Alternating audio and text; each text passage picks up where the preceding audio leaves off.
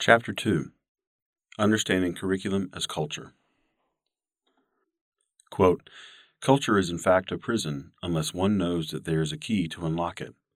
While it is true that culture binds human beings in many unknown ways, the restraint it exercises is the groove of habit and nothing more.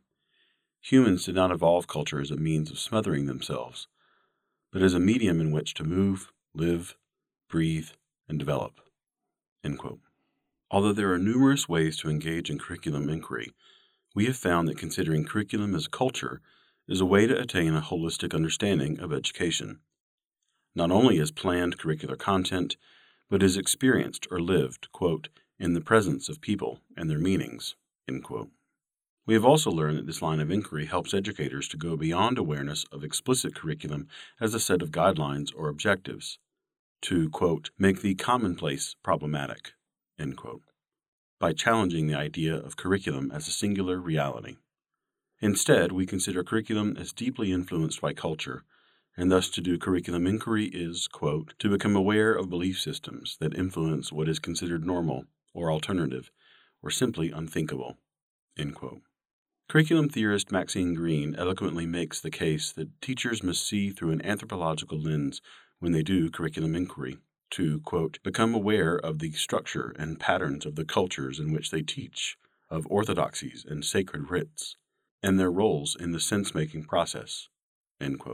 She introduces the compelling metaphor, teacher as stranger, to explain how teachers can use curriculum inquiry to become critically conscious, to, quote, break with fixed customary modes of seeing. Greene believes that in this way teachers can remove the blinders of complacency to understand the norms and meanings that exist in classrooms and schools when teachers learn to see their cultures and, quote, may liberate themselves for understanding and for choosing, end quote, they may liberate themselves for reflective action. However, when, quote, teachers do not see their classrooms and schools as cultures and become enmeshed within the structures of schooling, they may accept the prevailing culture as normal or unalterable, end quote. The nature of culture. To perceive curriculum as culture, we must start with an essential grasp of the nature of culture. Anthropologists describe culture as, quote, that complex whole which includes knowledge, belief, art, morals, law, custom, and any other capabilities and habits acquired by a human as a member of society. Within this complex whole are shared ways in which people perceive, learn, categorize, prize, employ language, think about reality or common sense, show emotion, utilize time and space, work, play, and deal with each other. Accordingly, culture influences epistemological beliefs. Do people consider knowledge as authoritative, unchanging, or sacred? Or fluid, personal, or open to question? Culture essentially means sense making. It becomes the system in which people organize their perceptions of their environment and their lives. Culture is, quote, the meaning which people create and which creates people as members of societies. Quote. Quote, Homo sapiens is the creature who makes sense. She literally produces sense through her experience, interpretation, contemplation, and imagination, and she cannot live in a world without it. The importance of this sense making in human life is reflected in a crowded conceptual field. Ideas, meaning, information, wisdom, understanding, intelligence, sensibility, learning, fantasy, opinion, knowledge, belief, myth, tradition. Although individuals will not have identical understandings, the existence of a culture suggests that there are shared systems of meanings as revealed in ideas and public and aesthetic expression. Culture also can be interpreted as symbols and rituals. Symbols represent cultural values and have mutual meanings to individuals and may even provoke similar responses such as awe or devotion. Symbols are woven into activities that have significance to members of the culture. These rituals, as opposed to mere habits, quote, form the warp on which the tapestry of culture is woven. End quote. Symbols and rituals socialize individuals and help them to articulate their understandings of their lives and values.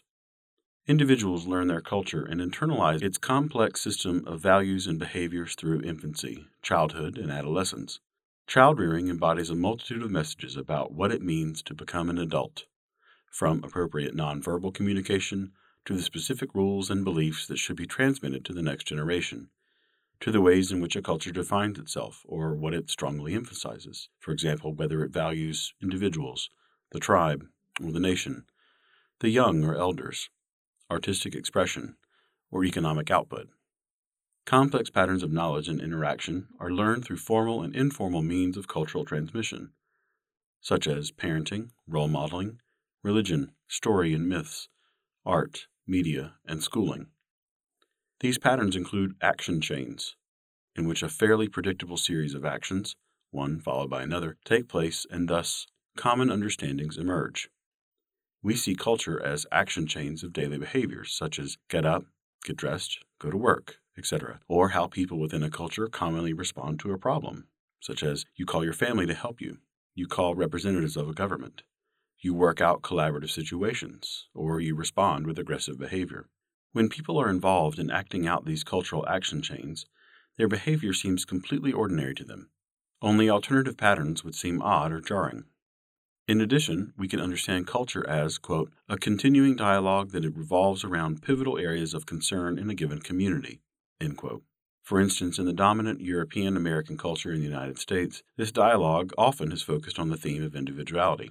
It is a motif in history, arts, in the selection of cultural heroes and heroines, in advertising, in political and everyday conversation, and in the way schools customarily assess the behaviors and work of students. Continuing dialogue could also enter on a problem. Continuing dialogue could also center on a problem. For example, declining standards of morality in popular culture or public life. Becoming aware of culture.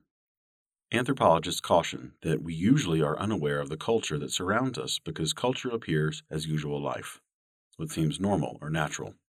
Quote, if a fish were to become an anthropologist, the last thing it would discover would be water. This saying, attributed to anthropologist Margaret Mead, warns us that familiarity with the surrounding environment makes it terribly difficult to perceive the medium in which we live. In the normal, undisturbed course of living, we seldom recognize that it is our culture that influences what we take in and pay attention to, what choices we consider to be normal, and what we intend to do about those choices. Likewise, it is not obvious how cultural knowledge becomes communicated or internalized. Directives about how to live one's life often remain unconscious, or, at the very least, unexamined. Why do we have such a problem perceiving and examining our culture? We are hampered because culture is our lens, our way of seeing and reasoning. Quote, we cannot even think about culture except through the categories of thought that we have learned from the culture we grew up in and the one in which we have been trained. End quote. In order to see differently so that we can understand our own culture, we must step outside our culture laden views and, quote, must struggle to examine our own culture in the same framework as every other culture, end quote. How, then, can we see our culture? One way to perceive the culture in which we live is to experience disequilibrium or culture shock by living in another culture. Only after extensive travel or staying for years in another culture do individuals come back to their native culture, recognize behaviors or customs, and properly attribute these familiar patterns as belonging to the culture. Previously, before experiencing another culture, what seemed natural, ordinary, normal, or was indistinguishable. Another way to see our culture is to discipline ourselves to use a systematic means of analysis. An insightful approach to understanding culture is to study the primary message systems within any given culture, a complex series of activities interrelated in many ways. We thus can pose a series of questions, such as How is society organized and structured? How do people think about and deal with the environment? What activities are considered work and which are considered play? Thus, we can learn about a culture's implicit and explicit rules for appropriate behavior in such realms as social interactions, use of space, the rhythm of life and activities, gender, and humor. An analytic classification helps us to understand how a culture has its unique characteristics and how its organization reflects a pattern of innumerable complex interactions that, in totality, make it unlike others. Still, the task of perceiving a distinct culture is made more complicated because human cultures do not exist in isolation. Cultures influence other cultures and share some attributes. Furthermore, within a culture, a small microculture may exist that possesses unique qualities but shares many features with the larger macro culture, and in fact, it may influence the larger culture. As people interact with others from different cultural groups, their cultures do not remain singular or static. Recognizing a singular culture is no simple task. They are hindrances to our ability to perceive and understand culture. And yet, recognition of the existence of culture and the spheres in which cultural teaching takes place gives us insight about powerful influences upon our perceptions, behaviors, and values. If we remain clueless, unable to see or understand the predominant patterns or forces that affect our lives, we are without the ability to make substantial changes in the way we conduct our personal lives, live in our society, and, as we hope to explain, educate our young. Seeing curriculum as culture. In recent years, we have come to realize that classrooms and schools, as well as universities and other educational settings, have their own cultures. However, scrutiny of such cultures brings forth many of the same difficulties that we have when we study any culture. There rarely are pure cultures that develop without influences from others. We may be unaware of how we learn our culture, and we may find it hard to discern patterns of beliefs and behaviors that seem normal to us. More importantly, although people may share similar understandings of their societies and everyday life and hold shared values, nevertheless, individuals construe their own personal interpretations of events, practices, and symbols. They are not merely docile actors in a scripted cultural play, but dynamic creators of meaning. Thus, when we think about a school or classroom culture, we must simultaneously imagine not a static entity, but an assemblage of individuals who have different family cultures, different understandings and values influenced by race or ethnicity, gender, sexual orientation, social class, and religion, as well as their own creativity and imagination that in the classroom or school they participate in common activities, understand these activities somewhat similarly, and affirm certain values about knowledge, learning, and conduct. We can suggest the existence of a culture, albeit not in a monolithic sense. We learn to see classrooms and schools as cultures by seeking answers to key questions. In what activities do people participate? What are everyday practices? What rules and laws influence these practices? What behaviors and attitudes are encouraged or discouraged? How are social groups organized? What are the relationships between students and instructors? Who has power to make decisions and who does not? And how are these power relationships maintained? How does the surrounding community and other outside stakeholders historically and currently influence the school? What has symbolic meaning in the environment, and in what ways are these models communicated? What systems of thought are valued and modeled? What is the nature of the course of study? Whose history or literature is considered important or universal?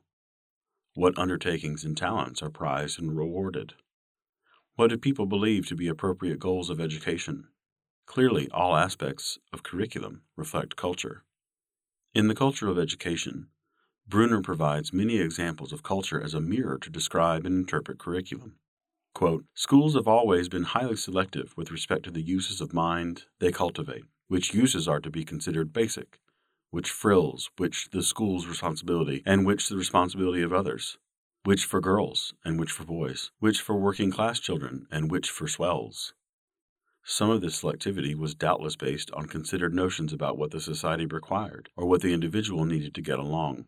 Much of it was a spillover of folk or social class tradition, even the more recent and seemingly obvious objective of equipping all with basic literacy is premised on moral political grounds, however pragmatically those grounds may be justified. School curricula and classroom climates always reflect inarticulate cultural values as well as explicit plans, and these values are never far removed from considerations of social class, gender, and the prerogatives of social power. Bruner illustrates how curriculum reflects cultural beliefs, folk traditions, as well as social and political values in organization. Using a cultural lens, we begin to regard curriculum not just as an object, content, but as a series of interwoven dynamics. Curriculum conceptualized as culture educates us to pay attention to belief systems, values, behaviors, language, artistic expression, the environment in which education takes place, power relationships, and most importantly, the norms that affect our sense about what is right or appropriate. For example, a deep seated norm about curriculum is that it is linear taught sequentially, and divided into separate disciplines. Likewise, school cultures reflect the norm of discontinuity. Quote, Modern American culture reveals an aesthetic preference for efficient production, which is manifested in schedules, refined tasks, and interchangeable designs. Simply put, we are used to engaging in one activity, stopping it, and beginning another. In school, students are used to going from class to class, which may be unrelated in content or method. for example, going from an art class to math. In the workplace, one may be used to working on one project, stopping it for a meeting and on a topic of a different nature, and then returning to the earlier project. Even on the assembly line, where one repeats a series of tasks, one's job is to return to an earlier motion rather than follow the sequence of activities to build the item. Thus, the job has a start and stop quality to it. Through the discipline of anthropology, or ethnographic inquiry, we can better understand curriculum by evoking authentic representation of schooling, looking for patterns of belief and behavior within classrooms and educational systems. Ethnography allows us to study curriculum not just as explicit aims or plans, but as experiences encountered by teachers and students, the values inherent in the environment of the classroom and school, and connections to the encompassing culture surrounding the school. Ethnography enables us to look systematically at the cultures of classrooms and schools, to look beyond planned outcomes, purposes, or instructional strategies, to see how curriculum is manifest as culture through rituals, customs, values, and the implicit beliefs of folk pedagogies. The ethnographic approach to studying curriculum suggests some ways of overcoming the roadblocks to understand culture. To begin, ethnographers suggest that those who study classrooms, schools, and communities must temporarily imagine themselves as strangers to get through the roadblocks to perception created by familiarity. Thus, to help see the culture of our own schools, we should first observe educational systems that are unfamiliar. We might, for example, discern the beliefs held by other cultures about the benefits of knowledge and who should be educated to come to terms with our often unstated or taken for granted assumptions about schooling. Or we would identify dominant patterns of instruction and how, in other cultures, students and teachers interact, to spur us into paying attention to our own methods and behaviors. Even without leaving our homes, we can still gain insight about our own system of education by studying aspects of schooling in different cultures, for example, through research, journals, or artifacts. For instance, by reading the history texts of other cultures, we may be better able to see how our own textbooks sanction values, such as nationalism. Exposure to the unfamiliar through primary sources helps us to better perceive the familiar. Experiencing disequilibrium also can occur within one's own neighborhood. A visit to an alternative school in which students choose their own course of study seems fairly foreign when one's classroom has a mandated course of study that everyone must teach or learn, and the other way around. We are called upon to examine our own assumptions and structures when we see a classroom or lecture hall, with its orderly rows compared to a community based school or class in which the neighborhood and the resources of the city comprise the learning environment. What we experience as routine is called into question when educators have opportunities to see others' situations or hear their stories.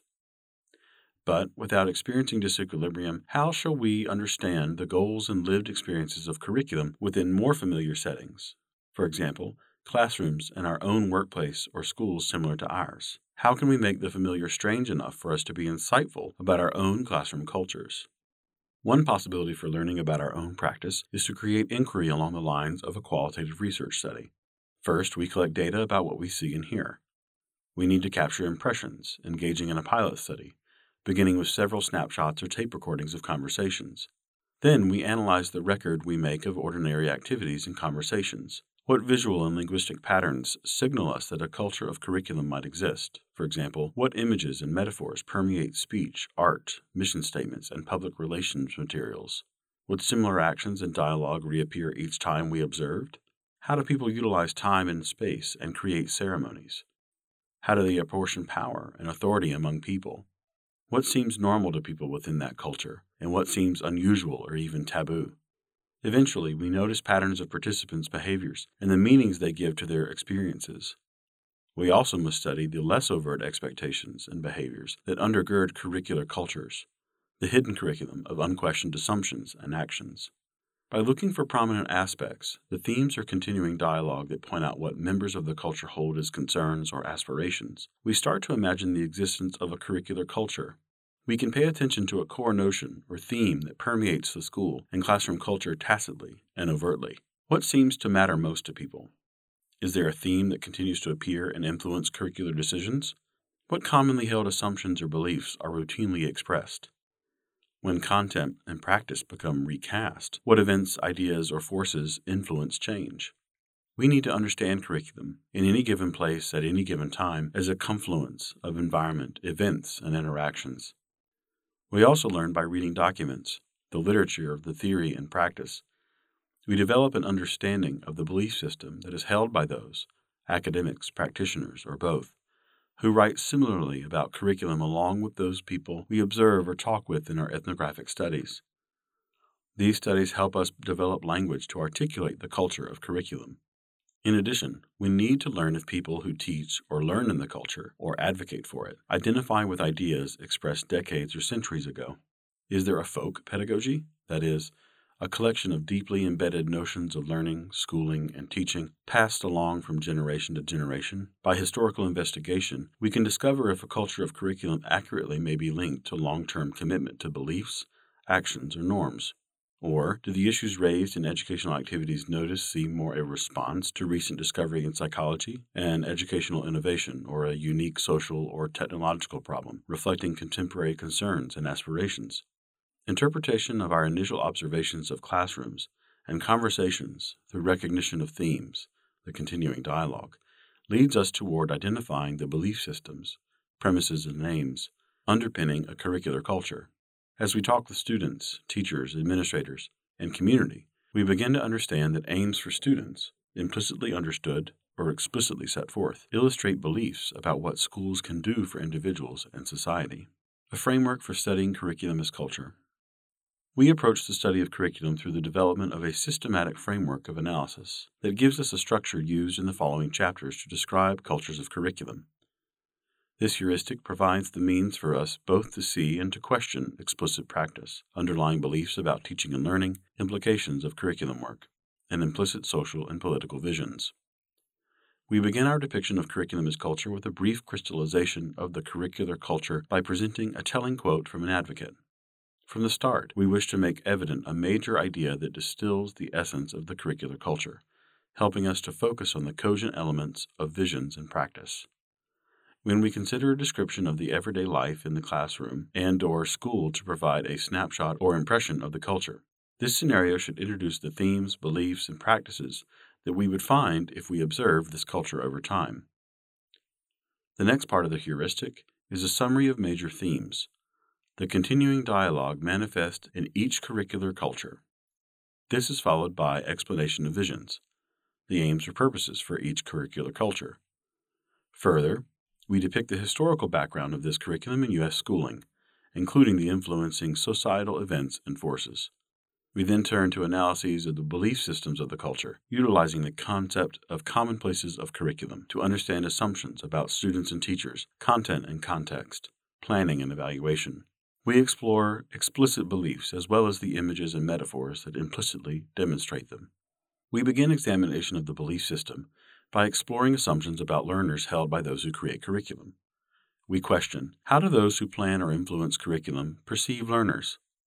Expectations of learners and learning, at the crux of folk pedagogy, have dynamic consequences for the development and implementation of curriculum. In this curricular culture, do educators believe that students need basic skills, enrichment, world class standards, discipline, self esteem, are students unique learners with their own interests and styles, at risk or gifted? Do students learn best by hands on experiments, drills and repetition, or stories? Answers to such questions have a tremendous impact upon curriculum. The questions we pose about learners correlate with conceptualizations of the role of teachers.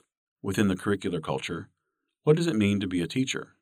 Is the teacher's fundamental task to create democratic learning communities to stimulate questioning, to teach language and culture, or to learn about students' passions for learning and to facilitate their attainment of personal goals. We then turn to descriptions of content that characterize a curricular culture. Are there particular books that exemplify learning in this culture?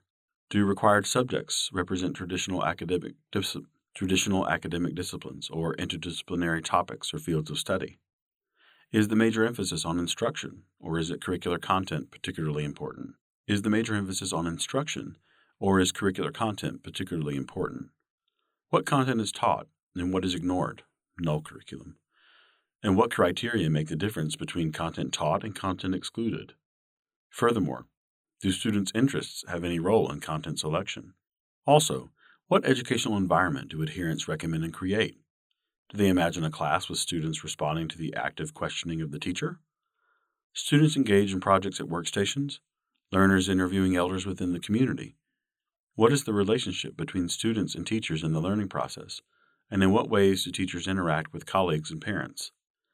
Is the school day broken into segments according to subjects? Do students study within the classroom walls or make their own choices about utilizing the resources of the entire school?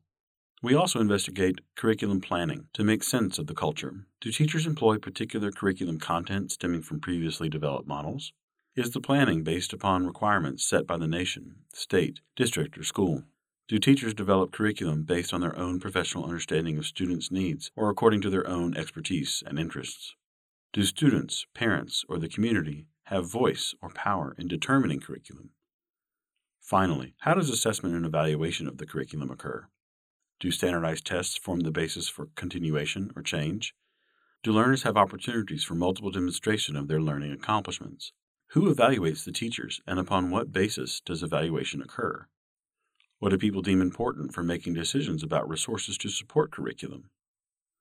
Who decides the success of curriculum, and upon what grounds? And is there opportunity to consider or reconsider the aims or worth of the curriculum? For example, do we ask not only if the curriculum is successful, but is it really worth teaching and learning? This heuristic for understanding cultures of curriculum culminates with two pathways for further examination and reflection. First, we consider dilemmas of practice, and secondly, critique of the culture, its essential assumptions, emphasis, and visions. Inquiry into dilemmas of practice enables us to consider what practitioners confront when they teach within the culture. Dilemmas include choices in selecting content, the challenges in preparing to teach within this orientation, and the political issues that bring into question community reaction or the education of parents. Investigation of assumptions and convictions of advocates of each curricular orientation, the critique, leads us to probe advocates' social visions and whether or not there are connections between beliefs and actions. Also, we question the pedagogical, social, and political consequences of practice and revisit the idea of the null curriculum by contemplating what is not taught as well as the consequences of inattention or disregard. Finally, we interrogate aims and visions in light of moral or social concerns. Cultures of curriculum. We recognize that it is tremendously difficult to imagine a teacher working only within one curricular structure or to find a separate, isolated culture of curriculum. Exceptions can be found in some alternative schools that consciously adhere to a particular philosophy and sustain a distinct culture of curriculum. But even in many alternative schools, and certainly in most public school classrooms, a multitude of instructional aims and goals for students and society exist side by side. Even those teachers who have a clear vision of their curriculum work, a solid philosophical core understanding, may not consistently teach according to their own ideals because of a variety of factors. Teachers face pressures to meet the demands of numerous constituencies, individual learners, parents, and administrators, as well as community, state, and national influences. Ethnography often shows us that the real world is messy. A myriad of experiences, beliefs, and aims, often inconsistent and contradictory, coexist in that world.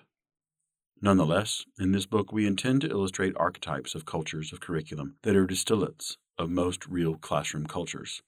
Although we believe it is crucial to see the implicit curriculum of schools and classrooms by learning how to observe the practice, interactions, taboos, values, and beliefs held about learning and bringing children to adulthood, our purpose is not to disclose a slice of life, despite the intellectual debt we owe to ethnography in making known patterns of meaning.